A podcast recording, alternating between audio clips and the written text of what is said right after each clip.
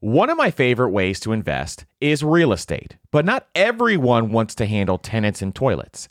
Enter Fundrise. They make it easy to invest in real estate with their flagship fund. Now, as always, you always have to carefully consider the investment objectives and risks of the Fundrise flagship fund before investing.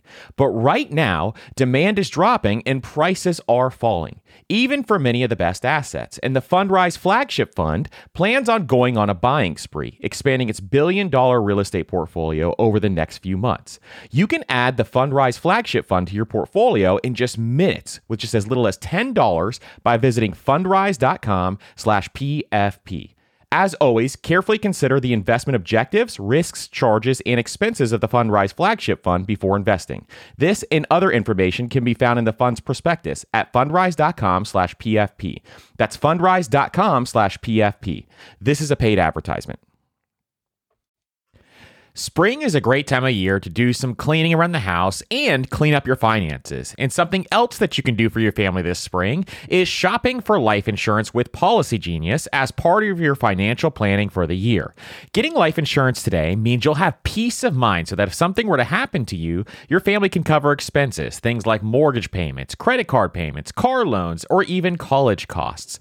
I have a wife and two kids, with a third on the way, by the way, and business partners that all depend depend on my income. So I needed life insurance, and Policygenius made that so incredibly easy. And with Policygenius, you can find life insurance policies that start at just $292 per year for $1 million of coverage. Some options offer same day approval and avoid unnecessary medical exams. So save time and money and provide your family with a financial safety net using Policygenius. Head to policygenius.com or click the link in the description to get your free life insurance quotes and see how much you can save. That's policygenius.com.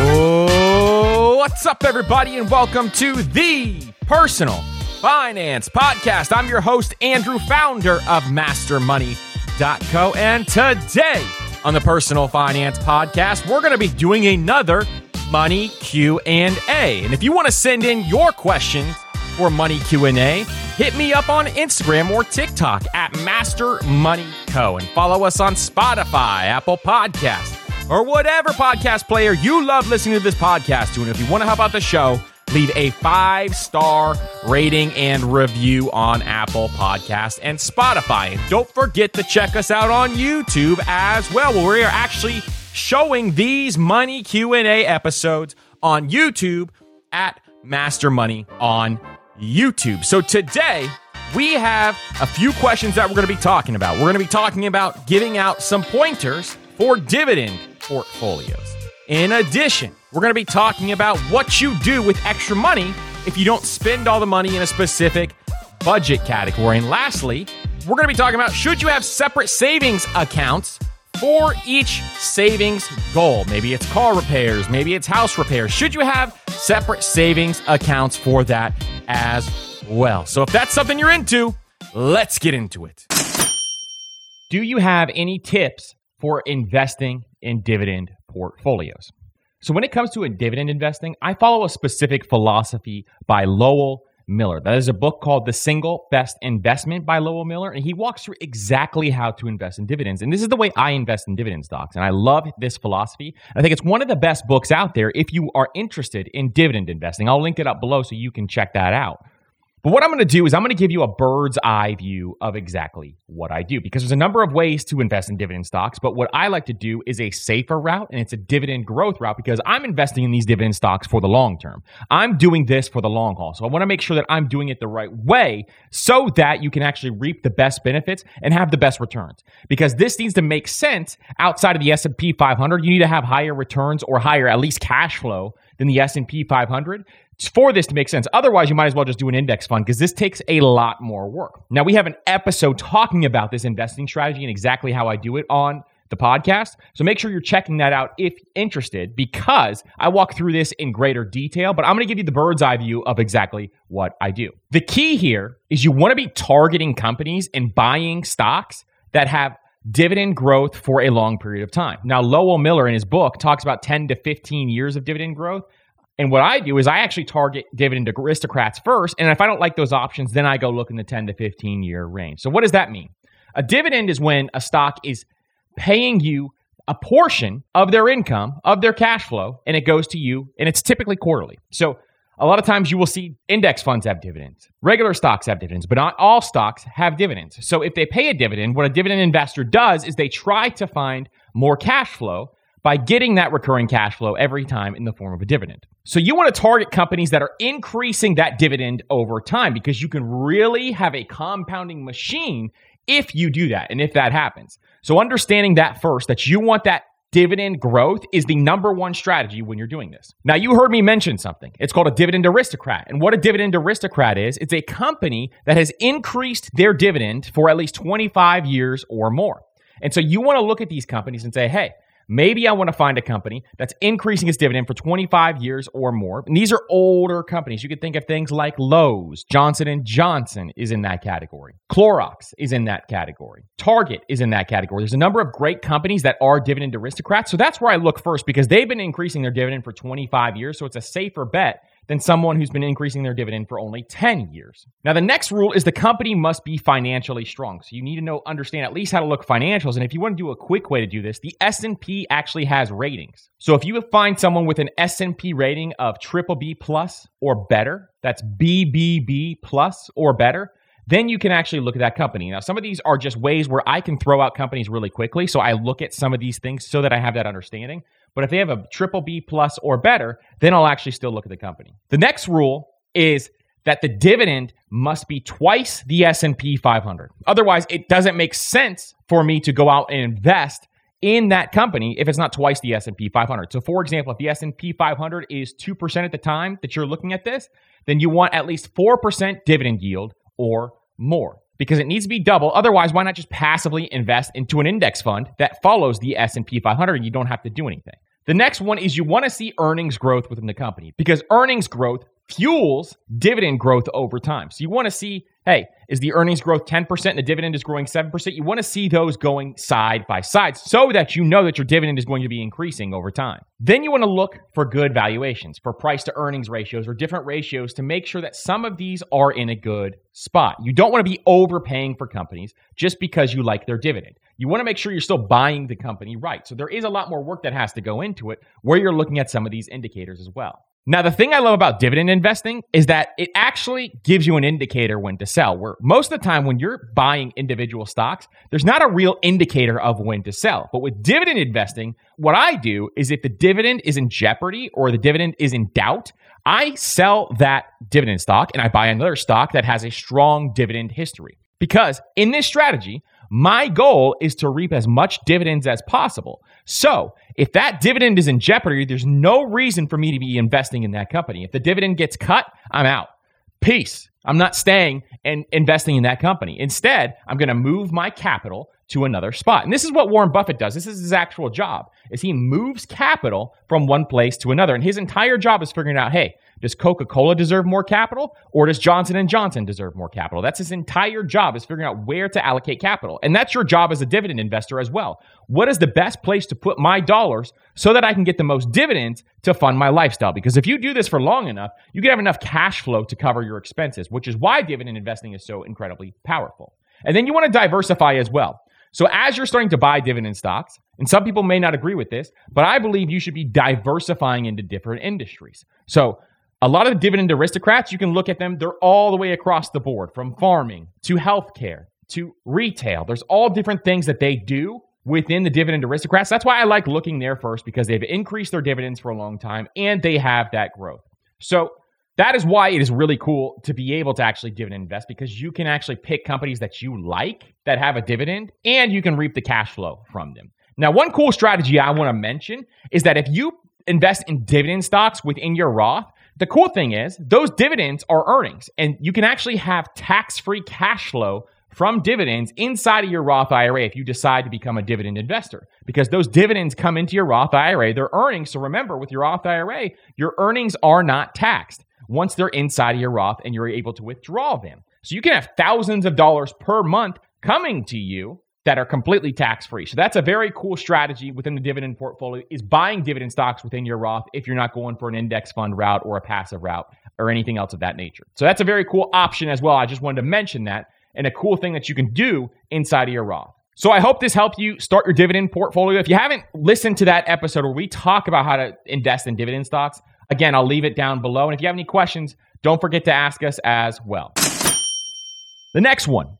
If you don't spend all your money in a budget category like groceries, where do you put the extra funds? So this is a great question because when you're budgeting, what you need to understand is that you will never have a perfect month. I've never had a perfect month in my entire life. And you can hear expert budgeters tell you this. Jesse Mecham, the founder of YNAB, probably one of the best budgeters in the world, says he has never had a perfect month. I've never had a perfect month. What things happen, and you can't plan for everything in your life.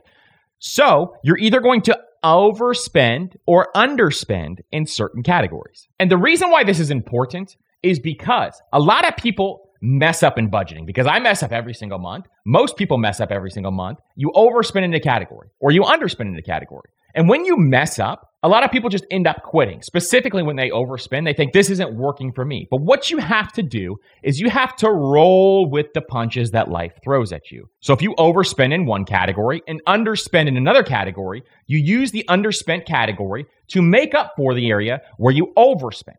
This is the power of budgeting because it's very flexible and you have to go with the ebbs and flows. See, money is not black and white, and most people think it is, but it's absolutely not black and white.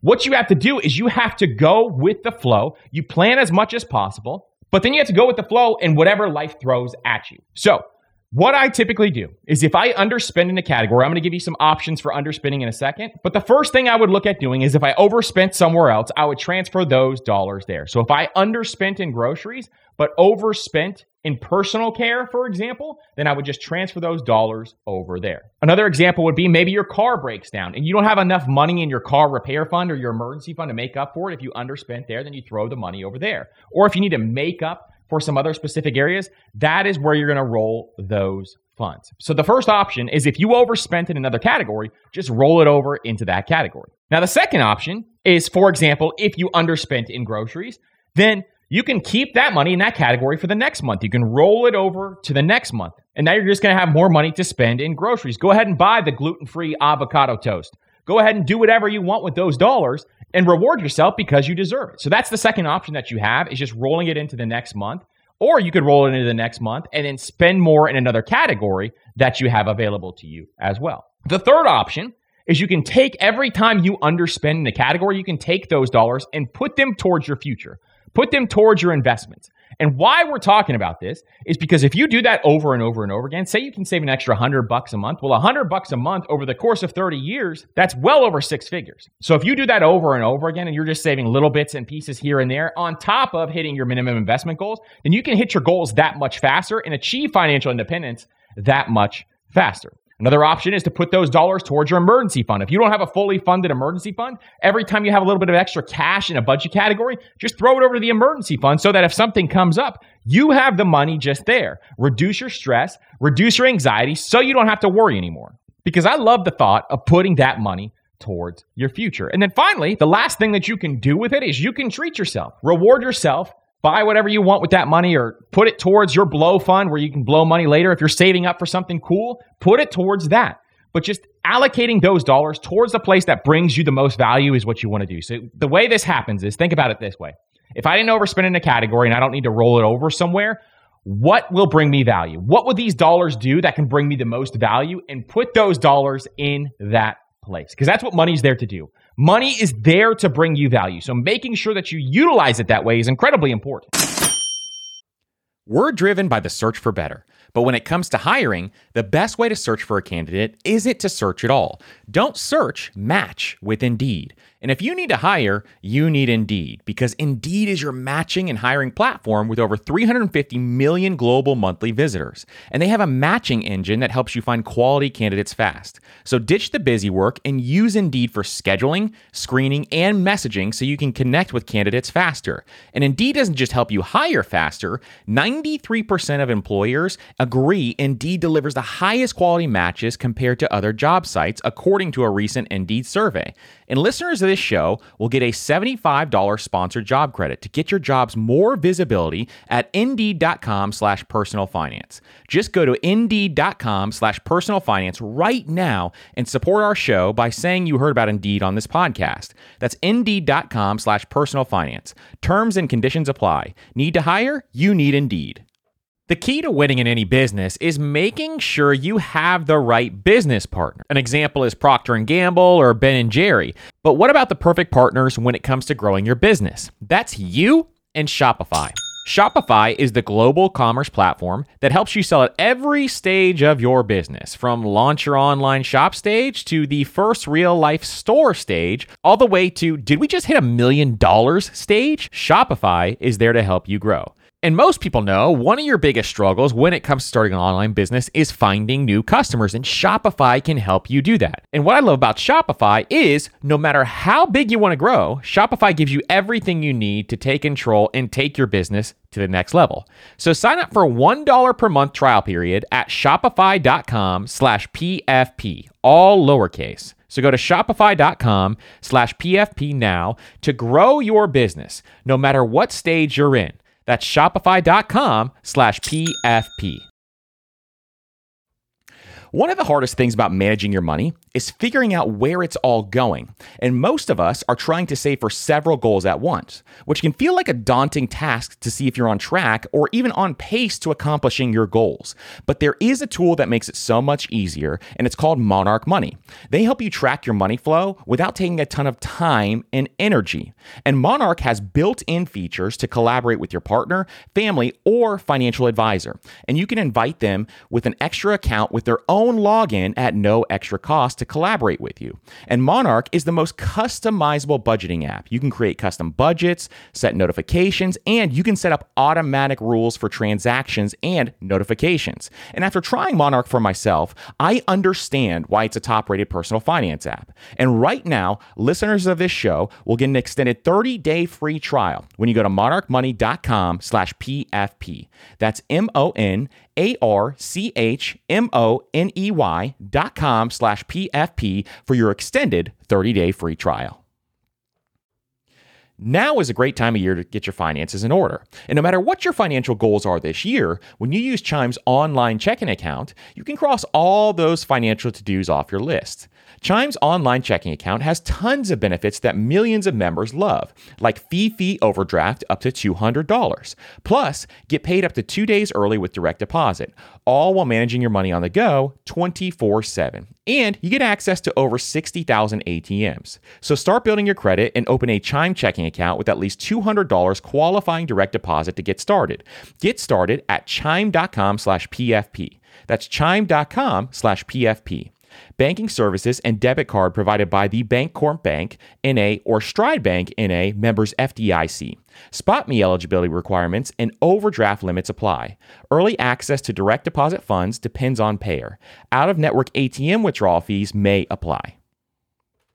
Do you have separate bank accounts for each item that you're saving for?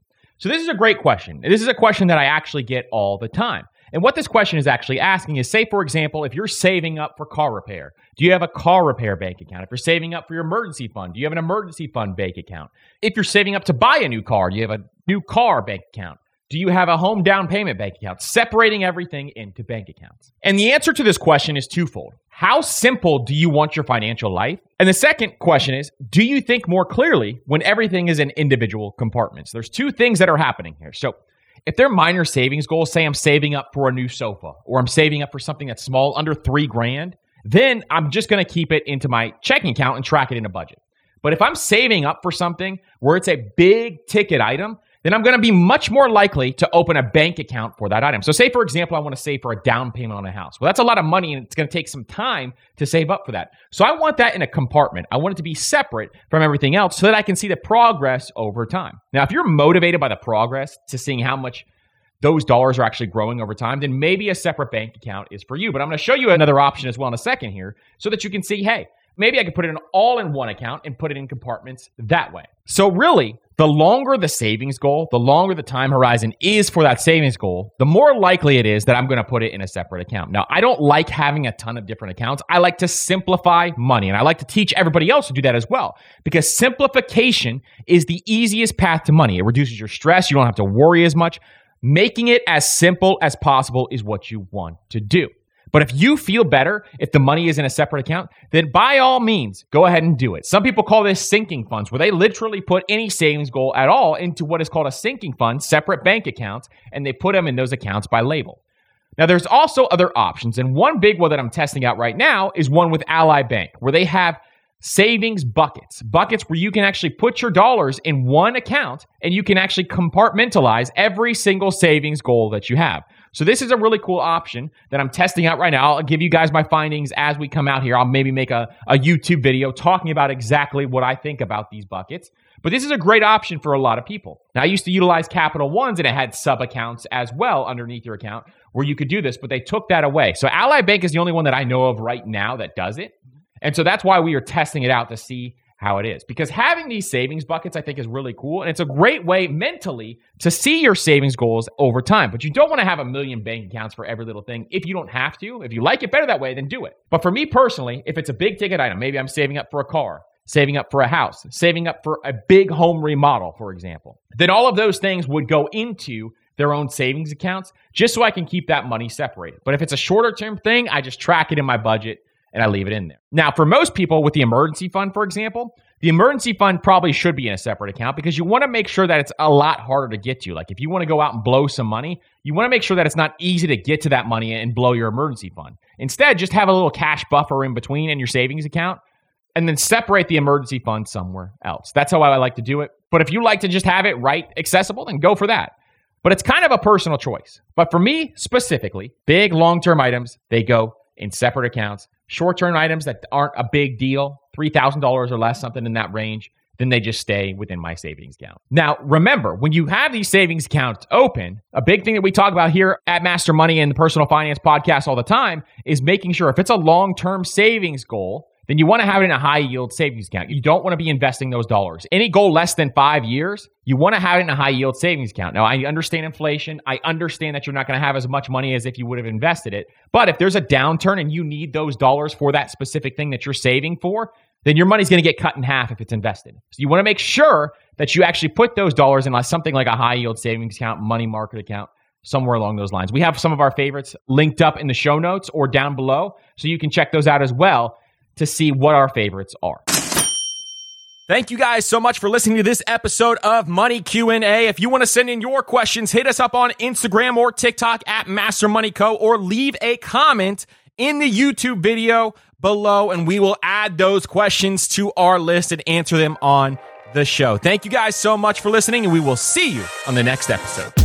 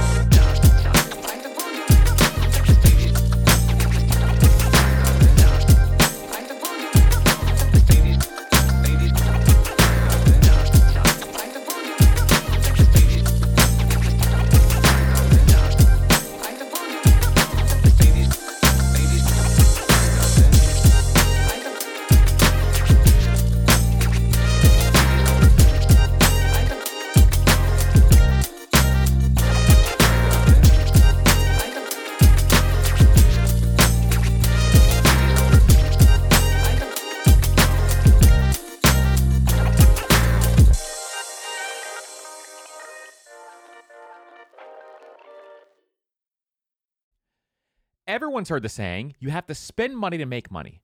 But everything in life, from travel to starting a business, is expensive which is why I want to tell you about a new podcast I love that will teach you all the tactics, tricks, and tips you need to upgrade your life, money, and even travel, all while spending less and saving more. It's called All the Hacks, and it's a top ranked show hosted by my good friend Chris Hutchins a financial optimizer, an entrepreneur who's racked up millions of points, and he sold two companies.